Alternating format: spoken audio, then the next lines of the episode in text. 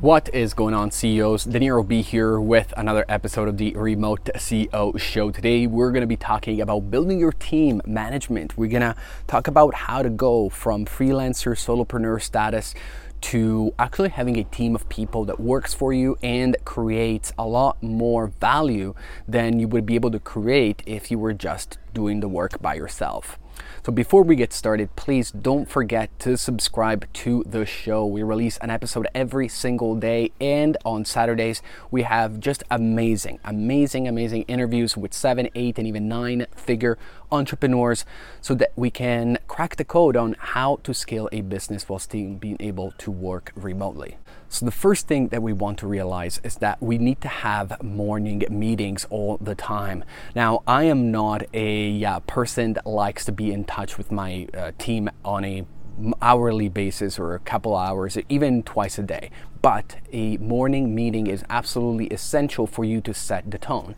We always talk about this. I used to work in an office and we used to have the opportunity to have these amazing morning huddles with my sales team, and everybody would bring up things that they were happy about, things that they needed to work on, and there was this amazing experience where it was almost like the team members were pumping each other up. So if you're working remotely, this is not going to be the easiest thing.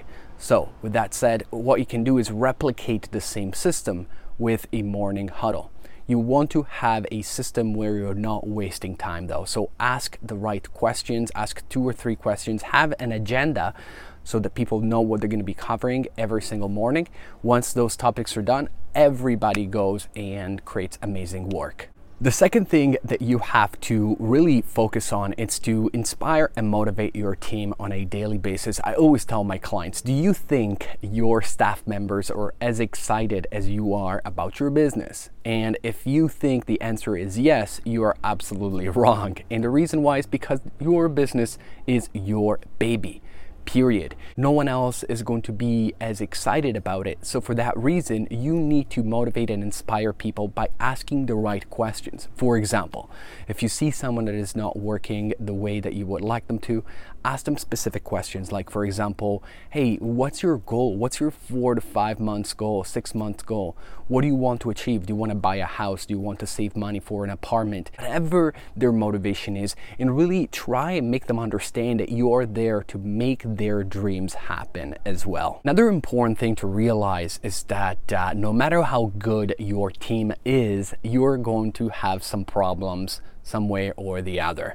And instead of you pointing fingers and telling people it's your fault, blah, blah, blah, and, and, and really creating this uh, situation where you are the boss and they are just someone that's, you know, lucky that they're working for you, you want to create a uh, coaching uh, relationship.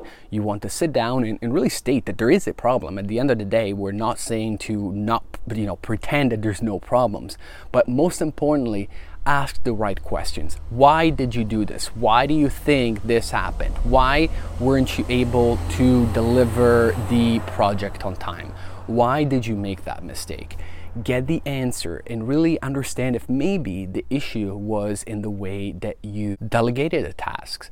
At the end of the day, this coaching relationship will do two good things. First off, it will keep the morale of the team high so people won't be afraid to work for you. And B, you will actually be able to get a constant feedback not only in the way that your team is working, but also in the way that you are leading your team, which is super important. You're not a perfect boss. I am not a perfect boss either. So you do want to get that constant feedback so you can get better every single day. So I hope you enjoyed the short episode and I'll talk to you tomorrow.